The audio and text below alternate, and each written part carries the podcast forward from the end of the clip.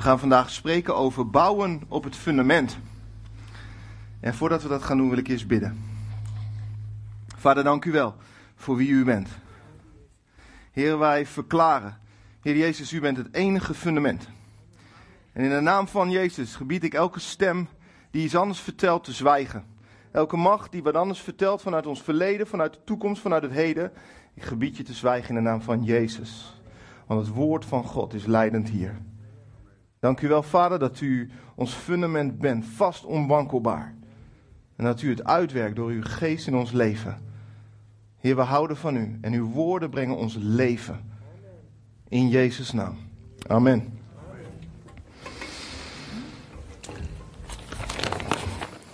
De beste uitleg als je het hebt over fundament en bouwen zou je krijgen van Bert, denk ik, of van Johan. Ik weet niet wie zich nog herinnert dat Bert vroeger sprak. Kwam altijd een beetje naar voren stiefelen en dan begon hij te vertellen, als je nou op de bouw komt. Hè? Zo begon het verhaal altijd. En dan kreeg je een briljante uitleg over iets met bouw. Nou, dat kan ik dus niet. Maar ik ga wel een poging wagen iets te zeggen over fundament. Ik wil met jullie lezen uit Lucas 6 en dat gaat over de wijze en de dwaze bouwer. En ik start vanaf vers 45 en de eerste sheet mag erop, Marloes. Een goed mens brengt uit, het, uit de goede schatkamer van zijn hart het goede voort. Maar een slecht mens brengt uit, het slechte, uit zijn slechte schatkamer het kwade voort. Want waar het hart vol van is, loopt de mond van over. Waarom roepen jullie Heer, Heer tegen mij? zegt Jezus, hè? Maar doen jullie niet wat ik zeg? Ik zal jullie vertellen op wie degene lijkt die bij me komt, naar mijn woorden luistert en ernaar handelt. Hij lijkt op iemand die bij het bouwen van zijn huis een diep gat groef en het fundament op de rotsgrond legde.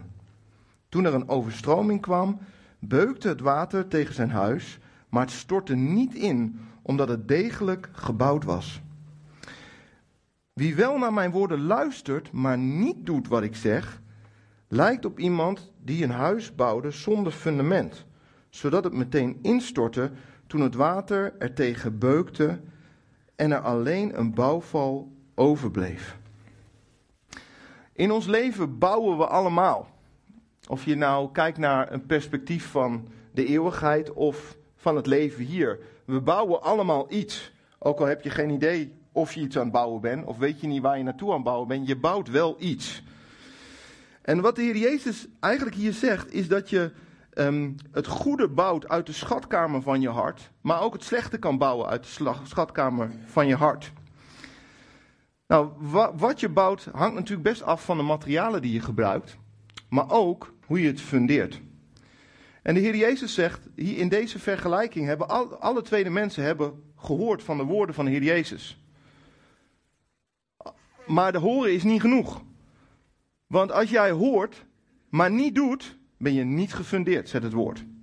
En als er dan maar moeite komen, of stormen komen, of regen of ellende in je leven, dan zul je zien dat je afdrijft. En dat je niet gefundeerd bent. Maar de Heer Jezus zegt, wie doet wat ik zeg, die zal zijn als iemand die gefundeerd is. Als er stormen komen, zal die niet wankelen.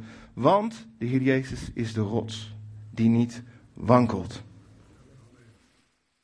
Je uitgangspunt bij het bouwen is dus best heel erg belangrijk. En Heer Jezus leert ons daar meer over in Lucas 14. Dan mag de tweede sheet erop. Cool huisje wel, hè? Ik weet niet hoe je erop komt, maar. In Lucas 14 staat vanaf vers 27: Wie niet zijn kruis draagt en mij op mijn weg volgt, kan niet mijn leerling zijn, zegt de Heer Jezus.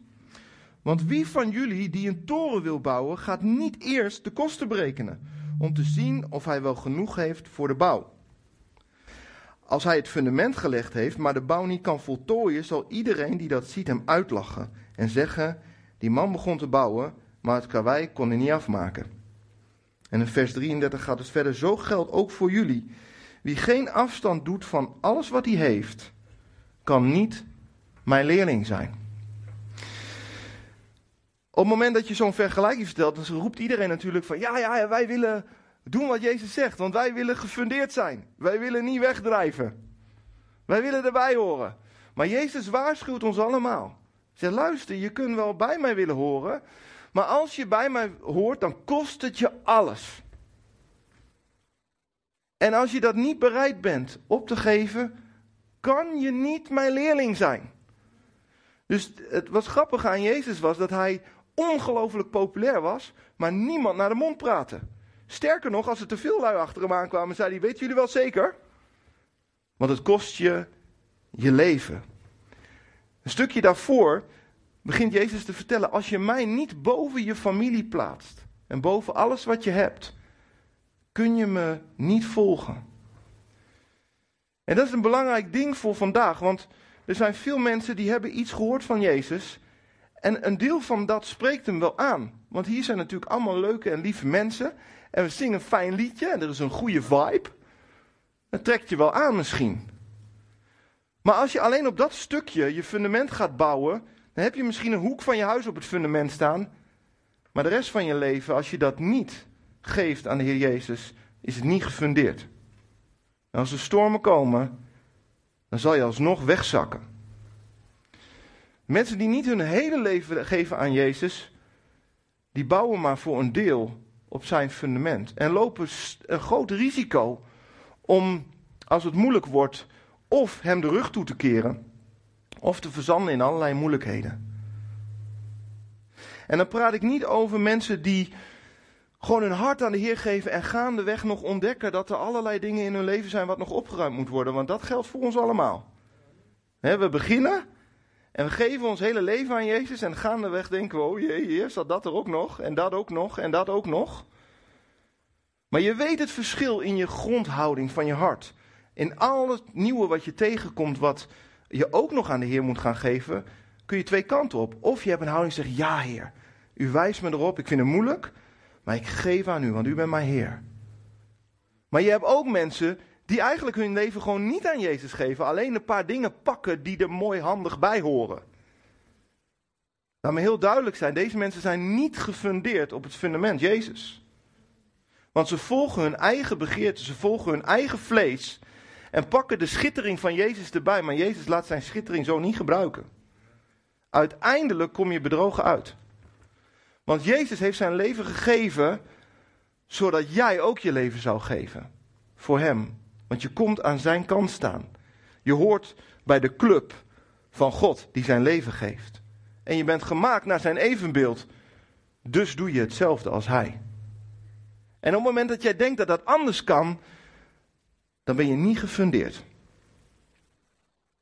Matthäus 10 zegt: Wie zijn leven probeert te behouden, zal het verliezen. Maar wie zijn leven verliest omwille van mij, die zal het behouden. Dus alles wat je krampachtig vast probeert te houden, terwijl je weet dat God zegt: nee, dit is niet zo, geef het prijs.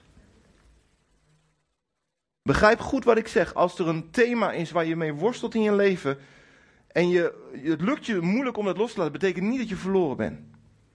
Want je kan gewoon met de Heer wandelen en de Heer laat zien, schijnt zijn licht op een bepaald thema en je worstelt om het los te laten. Die worsteling mag. En hij geeft zijn geest om door die worsteling heen te komen. En hoe meer je naar hem kijkt en hoe meer je dringt van zijn geest, hoe meer de geest tegen je vlees zal vechten en zal winnen. Dat is een, dat is een strijd die wij allemaal hebben. Maar ik praat over bekering. Loop je je eigen begeerte achteraan en pak je een beetje Jezus erbij? Of loop je Jezus achteraan en ondertussen gaat je vlees steeds meer terrein verliezen? Dat is de weg die we willen volgen. Dan zijn we gefundeerd. Het gaat er dus niet over of je gehoord hebt van Jezus. Het gaat erover of je doet wat hij zegt. Sheet 3 mag erop. Ja, leuk hè? Voor de alle legoïsten onder ons. 1 Korinthe 3 zegt, dus wij, dat is Paulus en zijn team, zijn medewerkers van God en u bent zijn akker. U bent een bouwwerk van God. God is een goed werk in je begonnen, hij gaat niet loslaten. Overeenkomstig de taak die God mij uit genade heeft opgelegd, heb ik als een kundig bouwmeester het fundament gelegd. Het werd vanochtend al genoemd door, uh, door Willem, geloof ik. we bouwen alleen op Jezus. Of nee, jij zei het, Fik. We bouwen alleen op Jezus. Laat ieder erop letten hoe hij bouwt. Want niemand kan een ander fundament leggen dan er al ligt. Jezus Christus zelf. of er op dat fundament nu verder gebouwd wordt met goud, zilver, edelstenen of met hout, hooi of stro, van ieders werk zal duidelijk worden wat het waard is. Dat is ook zo geweldig. Het, al het werk wat we doen, ons hele leven, zal in het perspectief van de eeuwigheid gewoon helemaal openbaar worden.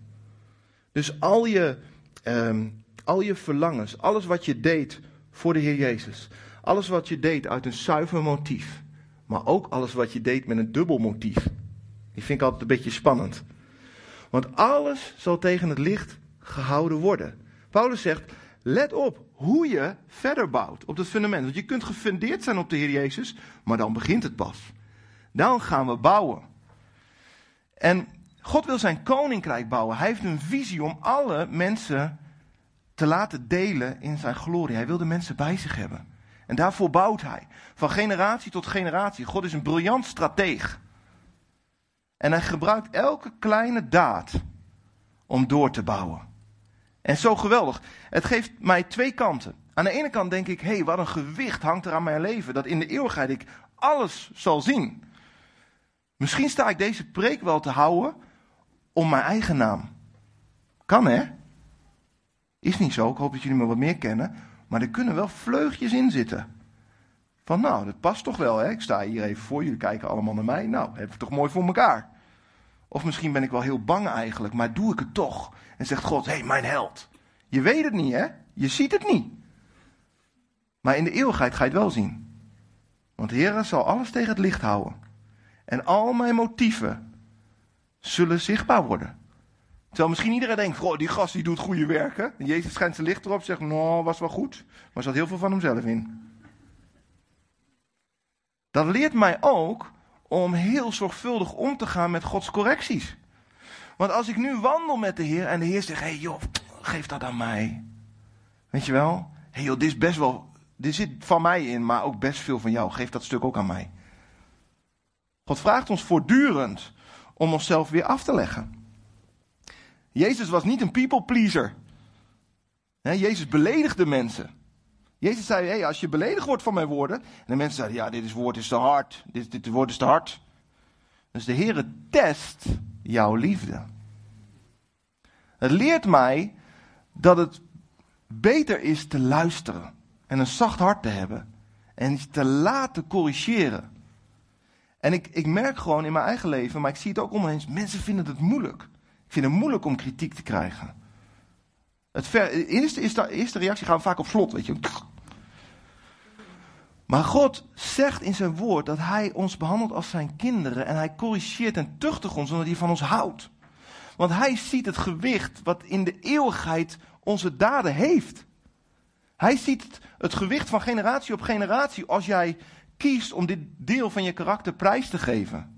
Hij ziet de vrucht. En hij ziet de vrucht in deze generatie, maar de volgende en de volgende en de volgende.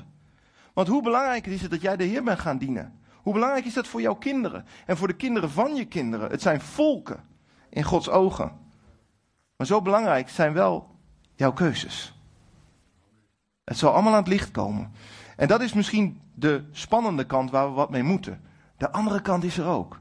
Dat elke kleine daad van gehoorzaamheid een effect hebt dat je geen idee van hebt. Want God zal je laten zien, weet je nog die? Nee, hier, die ken ik niet eens. Nou, ik ken hem wel, zegt God. En die, die heeft jouw woord gepakt. En ik ben daar omheen gaan bouwen. En die kinderen, weet je, hij worstelde daar zo mee, maar hij heeft dit prijs kunnen geven, waardoor zijn kinderen gezegend waren. Die hebben mij ook gediend. En die kregen weer kinderen. En die stond daarop. En daar, God heeft allemaal van die levensaders, die helemaal uitspreiden door jouw gehoorzaamheid. Zo'n klein dingetje, helemaal vergeten. Maar God bouwt door. Het heeft waarde voor de eeuwigheid. Daarom zijn de woorden van de Heer Jezus ook zo ongelooflijk belangrijk. In eerste instantie kan het misschien een beetje irritant zijn, omdat je iets prijs moet geven, of ja, dan moet je weer wat mee, weet je wel? Maar als je als de stratege op de troon zit en je overziet het, hoe belangrijk is het dat je luistert? De eeuwigheid is ook nu. Dat is nu. Want wat je nu bouwt, zal zichtbaar worden in de eeuwigheid. En dat is mijn vraag aan jou: hoe bouw je persoonlijk op het fundament van de Heer Jezus? Kijk, als we nou zien dat, dat gefundeerd zijn in Hem te maken heeft met luisteren en doen wat Hij zegt, doe je wat Hij zegt in je leven. Hoe geef je dat vorm als je Hem als fundament hebt? Geef je Hem je aandacht? Geef je Hem je tijd? Heeft Hij een prominente plek in je leven? Is je leven van Hem? Al je hartsverlangens, spreek je met Hem daarover? Pak je uit wat Hij je heeft gegeven. Immers, je leven is van Hem omdat Hij het kocht voor je. Maar wat zit daar allemaal in? Hij is je bevrijder. Degene die je genade geeft. Degene die je genezing geeft. Degene die je aanzien geeft. Degene die je in ere herstelt. Degene die zijn licht over je doet schijnen. Degene die je zegent. Zou het verschil maken, denk je, als je al deze dingen uitpakt voor je bouw van je levenshuis? Neem je de tijd om deze dingen uit te pakken. Want misschien is je heel wat anders geleerd in je leven. Iets wat God helemaal niet zegt. God zegt: Ik heb gedachten van vrede, die koester ik over je. En niet van onheil. Misschien is het bij jou wel heel anders gegaan. Pak het uit, wat Hij je gegeven heeft. Bestudeer het. Eet Gods woord op daarin.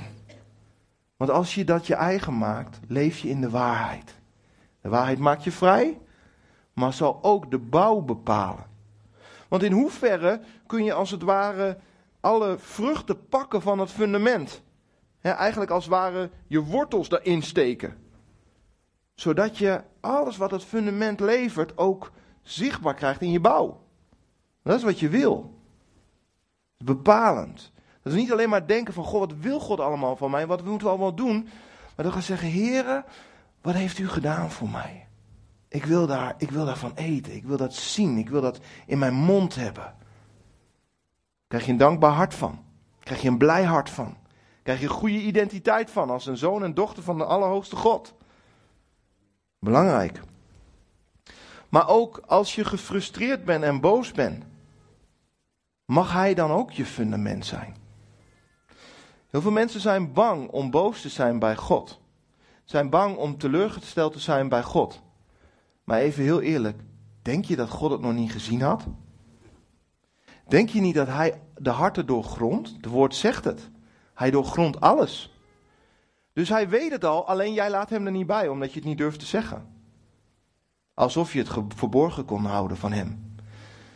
Het valt mij op als ik een aantal psalmen lees, dat is echt heel interessant. Als David in het nauw zit. Dan begint hij met zijn tirade. Zeg, hey, heer, mijn vijanden om me heen en ik ben omsingeld en eh, waar bent u? En al die dingen meer. Maar let ook op hoe hij eindigt.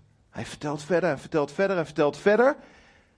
En hij zegt, maar heren, op wie zou ik hopen dan op u?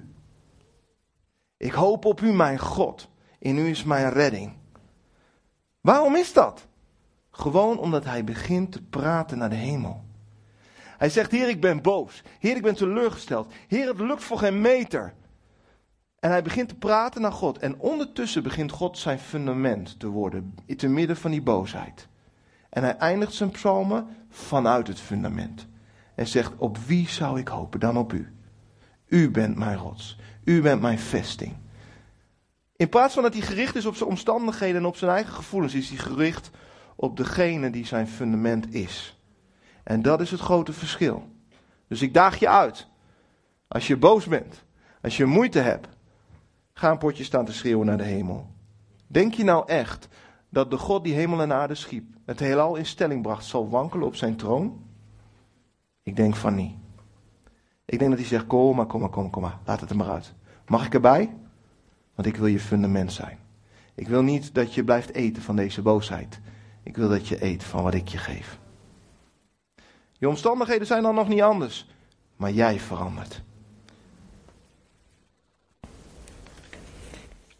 Weet je, als er niemand is die jouw geloof voedt en het stil wordt, hoe is het dan tussen God en jou?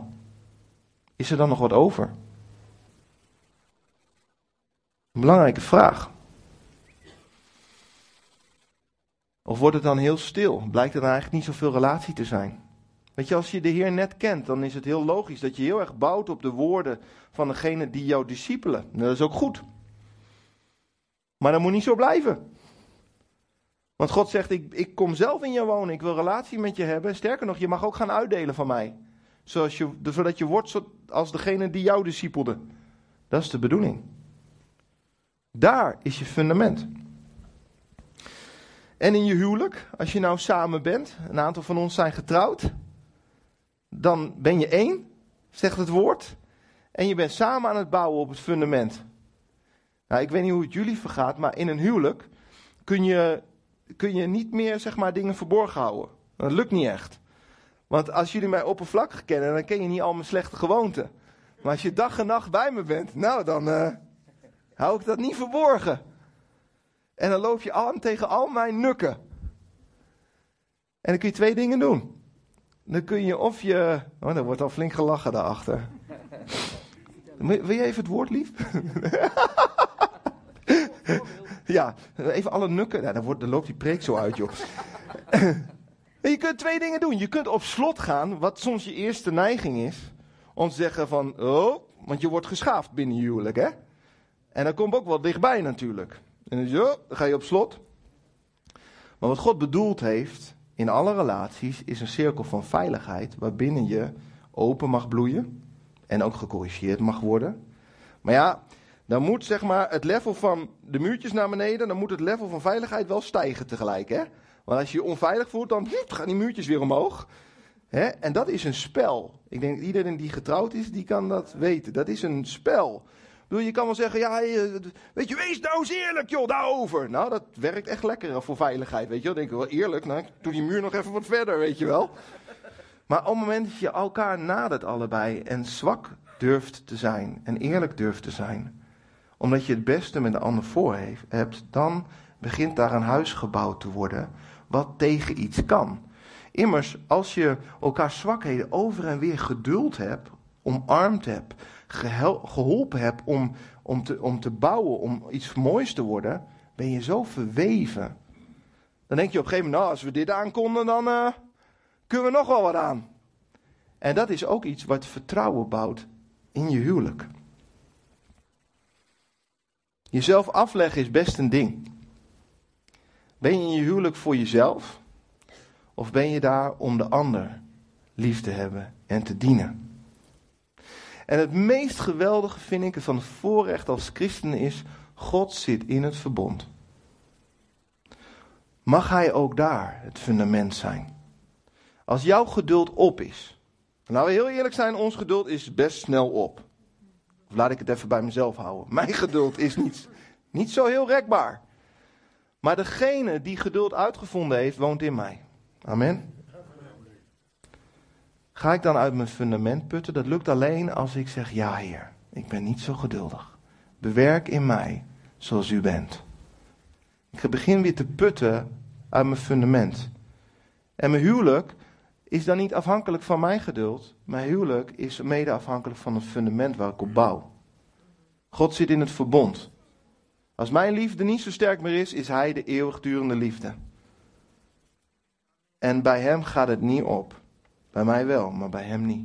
Maar als ik blijf putten, krijg ik nieuwe liefde. Efeze 5 leert ons: mannen, heb je vrouw lief. En met wat voor liefde? Als ze er mooi uitziet? Nee.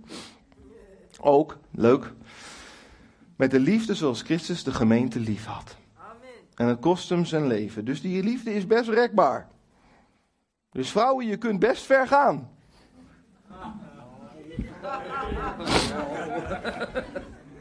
Vrouwen, erken je man. Ook al geeft hij nog helemaal niet goed leiding. Erken hem voor wat hij is in de Heer Jezus. Een priester van je gezin. En dan niet op de manier van, ja, Jezus zegt dat je zo en zo en zo priester, weet je wel. Dat is niet, zeg maar, erkennen. Erkennen is, dat vind ik een mooi principe, hè. God geeft, zie je dat God in alle relaties bescherming geeft. Ze zegt aan de man van, heb haar lief tot het uiterste. En zeg tegen de vrouw, eer hem. Weet je dat eer een bescherming is? Eer is eigenlijk een bescherming. Eer betekent dat je hoog plaatst, zodat je niet zomaar naar beneden praat. Dat is eer. Dat is een bescherming. Zodat het zwakke beschermd is en zodat binnen die bescherming kan bloeien. Dat is altijd wat God wil. En dat zie je ook, waar dat werkt. En in je gezin, welke goede gewoontes heb je opgenomen in je gezinsstructuur? Als de Bijbel ons leert om de Heer Jezus centraal te zetten, om te bemoedigen, om goede woorden te spreken, gebeurt dat in jouw gezin? Heb je dan een plek gegeven? Weten je kinderen überhaupt dat je de Heer dient? Zien ze dat? Heb je tijd met de Heer? Lees je zijn woord? Ben je in gebed? Ben je in aanbidding? Jij bent het grootste voorbeeld voor je kinderen. Met name door wat ze je zien doen. Je kan een heel mooi theoretisch verhaal houden over hoe het zit. En kinderen prikken overal dwars doorheen. Want als jij niet leeft, bedoel, mijn kinderen zijn lekker gebekt. Nou ja, als ik niet leef wat ik zeg, dus ja, pap, je doet zelf ook niet, pap. Weet je wel? Ja, dat is gewoon klaar, hè? En dan kun je als volwassene heel stoer tegen elkaar zeggen wat je in theorie leert. Maar als je het je kinderen niet zien doen, of als ze het jou niet zien doen, ja, vergeet het maar. Zien je kinderen dat? Hoe bouw je je huisgezin? Bouw je dat op het fundament? Je bouwt het alleen op het fundament als je doet wat Jezus zegt. Zegen je je kinderen. Heel belangrijk. Jezus zegt: Kom, ik zegen ze. Doe je dat? Of zeg je van nou, dat durf ik niet, want ik, ik weet niet of ik mag zegenen. Nou, laat ik zeggen, je mag zegenen. Sterker nog, God vraagt van je om je kinderen te zegenen, want het is wat Hij zou doen. Doe dat. En ook nog een heel belangrijk ding. Deal met je issues. Deal met je karakternukken. Ik zie keer op keer dat als dingen in de generaties doorgegeven worden, het een groot aandeel is omdat de ouders niet dealen met wat ze wel mee moeten dealen. En de volgende generatie betaalt gewoon de prijs. Door als jij niet met geld om kan gaan en je leert je kinderen helemaal niks over met geld omgaan, denk je dat ze dan met geld om kunnen gaan? Nou, ze wonder van de Heer als ze dat dan zouden kunnen. Want jij bent in hun leven geplaatst om ze te leren. En dat geldt op heel veel terreinen. Als jij niet dealt met de dingen die niet oké zijn in je leven, dan zul je gaan zien dat de volgende generatie de prijs betaalt. En het is niet in alle gevallen zo, maar wel vaak. En dat hoeft niet. Maar dan moet je wel dealen met de dingen die God aanstipt in je leven. En ik denk dat als ik hier ga vragen, dat de zaal vol zit met verhalen. Dat, dat, dat kinderen hebben geleden onder dingen die de ouders eigenlijk hadden moeten opruimen. En gewoon niet gedaan hebben. We hebben een verantwoordelijkheid als ouders. Om op te ruimen wat God aanstipt in ons leven. Of we dat nou mee hebben gekregen van vroeger of niet. We hebben een verantwoordelijkheid om ermee aan de gang te gaan. En het zal je tot leven zijn. Want je zult gaan zien dat de generaties na je gezegend zullen zijn. Heel belangrijk. En ik wil je bemoedigen, want het komt natuurlijk uit je aardse bloedlijn. Hè, de dingen waar je mee worstelt. Misschien gebrek aan aandacht, gebrek aan liefde of veel te gestructureerd huishouden of veel te ongestructureerd of een angstcultuur of noem het maar op. Het komt uit je aardse bloedlijn. Maar ik heb nieuws. Je bent ook aangesloten op de hemelse bloedlijn. Amen.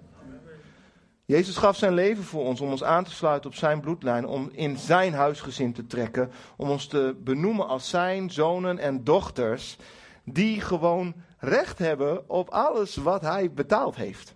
Want hij heeft het ons gegeven. Dus er is wel hoop. De hemelse bloedlijn kan echt deze dingen overwinnen. Het is niet makkelijk. Maar dat weten jullie denk ik al lang. Het is niet makkelijk, want het is een hele strijd. Alles wat je geleerd hebt zit wel heel erg verankerd in al je ervaringen.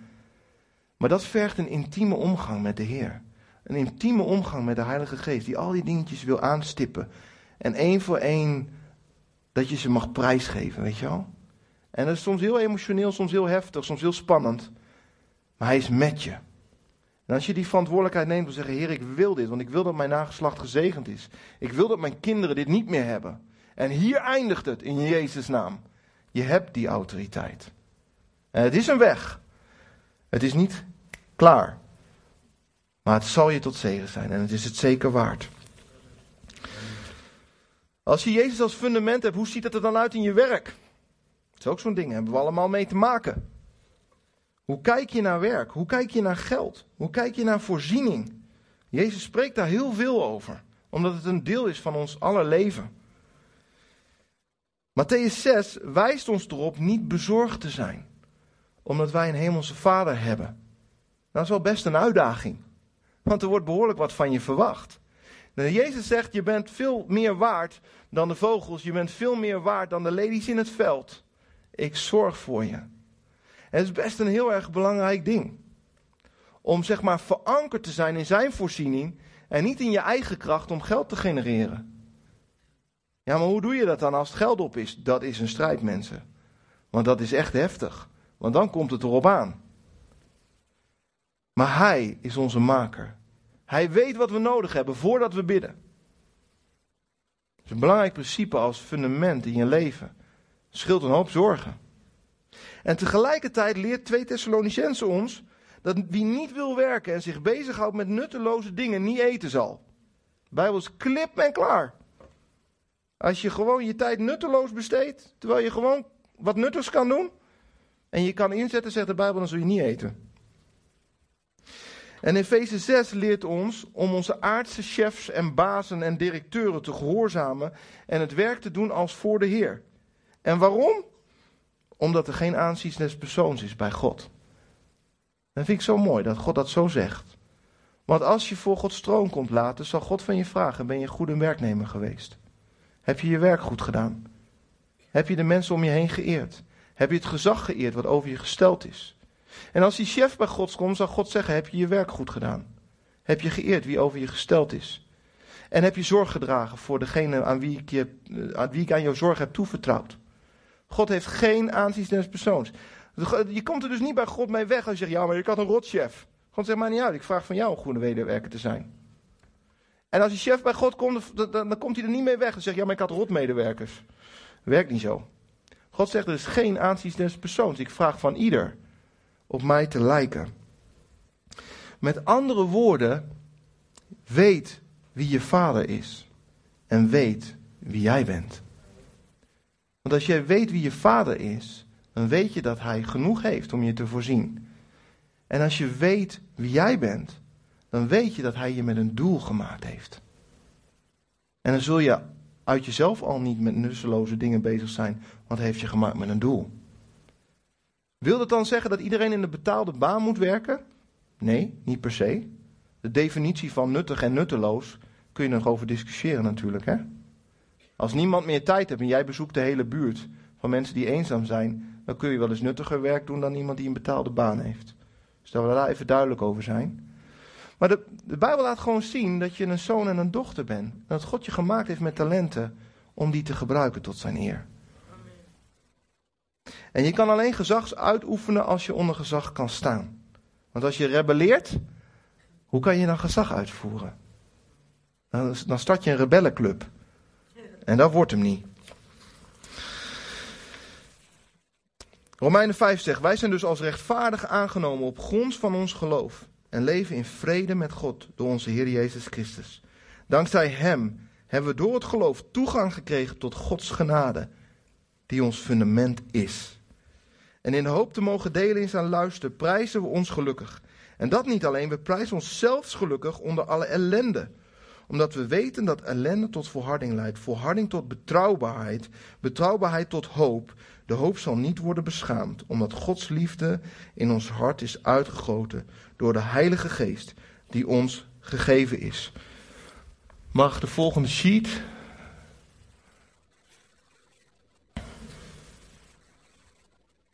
Ja, mag de volgende. Is leuk bouwwerk. Richting hemel bouwen we.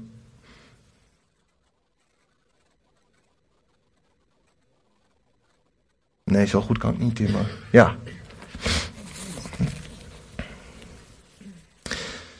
We bouwen op de genade van God. want je kunt in alle dingen die ik noem, kan je ook in de prestatiemodus schieten. Dat je zegt, ja, ik moet mijn huwelijk goed op orde hebben, ik moet mijn gezin op orde hebben, ik moet mijn persoon, moet alles op orde hebben. Maar degene die die dingen op orde heeft, en degene bij wie heel veel mis is gegaan in zijn leven, ze hebben allebei net zoveel Gods genade nodig. Als ze allebei Gods genade niet zouden hebben, zijn ze allebei verloren. En als ze allebei Gods genade wel hebben, zijn ze gered. En we kunnen ook alleen daarop bouwen. Je kan niet zeggen, je, je kan wel zeggen, neem een voorbeeld aan mij, omdat ik een aantal dingen goed voor elkaar heb. Maar als je dat bouwt, bouwt op je eigen prestaties, dan kunnen ze beter geen voorbeeld aan je nemen. Want dan zak je gewoon een keer doorheen. Want er komt een moment dat je geen kracht hebt. Ja, en wat ben je dan? Dan ben je in één keer geen voorbeeld meer. Maar je bent een voorbeeld door degene op wie je vertrouwt. Want hij geeft je kracht. En ook als jij zwak bent, is hij nog steeds sterk. Terwijl als je alles op jezelf richt, ja, dan komt er een moment dat je niet meer dat ideaalbeeld kan waarmaken, omdat je gewoon valt. Genade is aan alle kanten het uitgangspunt. Genade van God. Het is zijn genade die jou in staat stelt om een levenswerk te bouwen, maar ook om een bouwwerk te hebben tot in eeuwigheid. Zijn genade ligt daaronder. Zo'n mooi voorbeeld uit Johannes 4. Jullie kennen misschien het, uh, het verhaal van de vrouw die bij de waterput zit. En uh, op midden van de dag, hartstikke heet allemaal, gaat ze bewust op midden van de dag, want er komt niemand. Want die, die vrouw had gewoon een, een leven waar het niet voor elkaar was. En ze schaamde zich daarvoor. Ze werd aangekeken door het dorp, dus ze ontliep de mensen. En ze moet, ontmoet Jezus bij de waterput. En ze krijgen een discussie over water. En Jezus zegt, als je weet met wie je praat, dan zou je om het levende water gevraagd hebben, waar je nooit meer van zal dorsten. En die vrouw begint te vragen, ja maar wat is dat dan, levend water? En Jezus zegt, als je drinkt bij mij, zul je nooit meer dorsten. En het opmerkelijke gebeurt, die, die vrouw heeft die discussie met Jezus, ze laat notabene de water staan, waar ze voor kwam. En ze gaat terug naar het dorp, waar ze probeerde van te ontvluchten. Want ze kwam juist op het moment dat er niemand was. Ze gaat naar dat dorp en ze gaat vertellen dat Jezus haar hele zondige leven heeft blootgelegd. Merkwaardig verhaal. Daar is iets bijzonders gebeurd. Want Jezus zei tegen haar: Weet je, je hebt zoveel mannen gehad. En de man waar je nu mee bent, die is niet eens je man. En zij rent naar het dorp en gaat de mensen wakker maken. Siesta, ik weet niet om te vertellen dat hij dat gedaan heeft. Het enige wat mij dat zegt, is dat zij een confrontatie heeft gehad met genade. Want deze, deze vrouw heeft haar leven gevuld met allerlei mannen. Had een diep gat waarschijnlijk, wat gevuld moest worden met liefde. En ze zocht het overal en ze vond het niet. En hier is een man die zegt, ik geef je levend water. Ik leg je zondige leven bloot en ik hou van je. Dat had ze nog niet meegemaakt. En wat gebeurt er? Dit levende water wordt in haar een bron. Want ze gaat alle luidjes waar ze zich voor schaamde, ze overwint dus die angst. Hè? Ze gaat al die luidjes langs en brengt ze bij Jezus. Dat is geweldig. als, als we over fundament van genade gesproken hebben. Deze vrouw bouwde haar leven alle kanten op, maar het bouwde niet zoveel soeps. En ze stond er ook bekend om. Totdat Jezus kwam met zijn genade. Maar wat je ook ziet, en het illustreert eigenlijk de boodschap van vanochtend, dat ze meteen helemaal van Hem is. Want deze genade is gratis, maar niet goedkoop. Want zij krijgt de genade, maar ze overwint meteen die angst. Ze ziet de schaamte onder ogen en ze brengt ze bij Jezus. Zo is het ook bedoeld dat wij bouwen op de genade van de Heer Jezus. Maar dat dus niet alleen voor onszelf houden. Het zal verder naar buiten bouwen. En dat heeft ook weer te maken met het gewicht voor de eeuwigheid wat God bouwt in ons. God heeft ons zoiets waardevols toevertrouwd dat hij ook zal kijken hoe dat uitpakt. Het is een genade met zoveel kracht in zich dat het zonde is om het voor jezelf te houden. En daarom um, Welke sheet zitten we nou? De ene laatste? Nee, de mag volgende nog. Johannes 7, vers 38. En dat geldt ook voor ons allemaal. Wie in mij gelooft, zegt de Heer Jezus. Zoals de schrift zegt. Stromen van levend water zullen uit zijn binnenste vloeien. En waarom zul je dan niet meer dorsten? Deze vrouw komt, komt bij de Heer Jezus met eigenlijk een schreeuw vanuit haar hart. Om acceptatie, om genade, om liefde. En ze heeft het overal in proberen te zoeken. Ze heeft het niet gevonden.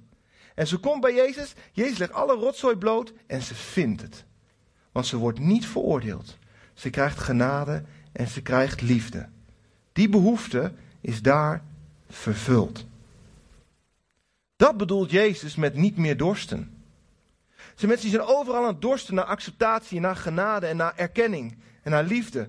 Maar Jezus zegt, als je mij vindt, heb je die. Je hebt die. Dus er is nog e- een extra boodschap hierin vandaag.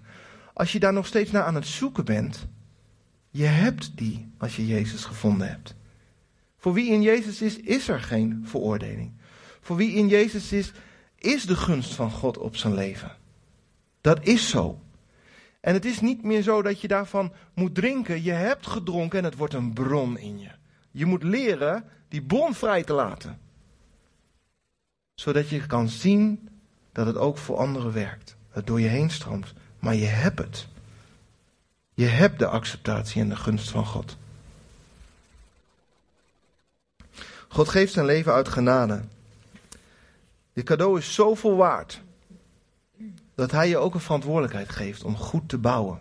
Ten eerste op het fundament, maar ten tweede met de genade van de Heer je leven lang wandelend onder leiding van de Heilige Geest, luisterend naar zijn stem, gehoorzamend wat hij zegt. Dat is je verantwoordelijkheid om zo te bouwen. En dan zal het gewicht zichtbaar worden in de eeuwigheid. En het zal goed zijn. Voor wie vandaag merkt, hé, hey, ik heb eigenlijk niet gebouwd op het fundament, is mijn sterke oproep vandaag, bekeer je. Ga niet meer bouwen op je eigen verlangens. Ga niet meer bouwen op je eigen pad wat je uitgestippeld hebt, maar bouw op Hem. Dan zul je niet wankelen. Maar het is ook een waarschuwing. Op het moment dat je flirt met Jezus en je bouwt eigenlijk niet op Hem, dan ga je wankelen als de stormen komen. De Bijbel belooft het je gewoon. Bekeer je. Als je vandaag zegt van joh, ik wil gewoon nog meer van de Heer. Weet, weet dat als je je hele leven aan Hem toe hebt vertrouwd, zijn gunst en genade op je is. Het hoeft niet nog te gebeuren. Zijn leven is gegeven voor jou, jouw leven is van Hem. Luister naar Hem, stap voor stap. En omarm zijn correctie in plaats van de weg te lopen. Want het zal een gewicht bouwen. Het is belangrijk dat je je wil zet op deze keuzes. Het is het allerbelangrijkste wat God je gegeven heeft, je eigen wil. Dat is de macht, het enige wat hij niet bezit, wat jij zelf mag kiezen. Zet je wil op het uitpakken van wat God heeft gegeven. Zet je wil op het doen wat Jezus zegt, want dat is het fundament. Mag de laatste sheet erop. Jouw keuzes over hoe je bouwt hebben ongelooflijk veel invloed. God heeft je immers gemaakt met de macht om een keuze te maken. Je lijkt op Hem. Hoe zou het kunnen dat je gemaakt bent naar Zijn evenbeeld en dat je geen invloed zou hebben? Dat is niet mogelijk. Je hebt wel invloed. Vader God, als we dit zo lezen en horen, Heer, dan kunnen we alleen maar zeggen, we willen U als fundament. Want in U is onze hoop, in U is onze redding, in U is een hoopvolle toekomst. Maar dat niet alleen. Heer, U gebruikt ons in uw plan om samen met U te bouwen aan een hoopvolle toekomst voor anderen. Heer, we, we blijven als het ware niet alleen de afhankelijk, maar ook degene die in het leger ingezet worden. Niet degene die alleen maar hopen iets te ontvangen, maar degene die ontvangen hebben en uitdelen. Vader en in Jezus' naam, ik bid dat u elk stuk, Heer, vanochtend wat aangeraakt is. Elk stuk uit ons verleden. Heer, dat u dat gaat zetten op uw fundament. Zodat het vaste grond krijgt. Zodat het genezen wordt, hersteld wordt, gebruikt wordt tot uw eer. En vader, ik bid, overal waar we een beetje sluimeren. Heer, u, u weet, soms zijn we niet helemaal scherp. Heer, misschien in ons huwelijk, in ons gezin. Vader, ik bid dat u de scherpte geeft om uw woorden te gehoorzamen, zodat er leven zal zijn in ons levenshuis. Vader, in Jezus' naam, we bidden dat ons nageslacht gezegend zal zijn. Heer, sterker nog, we willen dat waar wij alles van u geleerd hebben, dat dat hun vloer zal zijn. En dat ze nog meer zullen leren van wie u bent. Want in uw woord is leven. Leven voor onze gezinnen, voor onze huwelijken, voor onze levens en voor onze omgeving. Vader, ik bid in Je- Jezus' naam dat deze week u ons zult zegenen met de woorden, Heer Jezus, die u gesproken heeft, zodat we ze kunnen omzetten in daden. Zodat we kunnen doen wat u zei. Dank u, Heilige Geest, dat u degene bent die alles te binnen brengt wat de Heer Jezus geleerd heeft. Doe dat in Jezus' naam. Wees gezegend. Amen. We willen graag um, avondmaal gaan vieren. Als we het over fundament hebben, gaan we gelijk in praktijk brengen. Want met avondmaal vieren we de genade van de Heer Jezus. Dat we vrijgekocht zijn voor altijd. En dat we deel hebben aan Hem. En um, jullie mogen eigenlijk, uh, je mag alvast wat spelen, Fik. Uh, jullie mogen uh, eventjes brood en wijn gaan pakken. Op het moment dat het nou zo is dat je zegt van, uh, ik heb nodig mij te bekeren. Of ik wil gewoon even wat dingen bij de Heer brengen. Dan kun je er tijd voor nemen. Maar voel je ook vrij als je zegt van, ik wil even bij het kruis gaan knielen. Doe dat gewoon. Hoeft niet, je kan ook gewoon op je plek met de Heer praten. Maar als je, als je nodig hebt om die daad te stellen, voel je vrij. Jullie mogen allemaal voor en achter zijn uh, uh, plekken om uh, te halen. En dan, als iedereen weer op zijn plek is, of bij het kruis zit wat je wil, dan gaan we het zometeen samen pakken en gebruiken.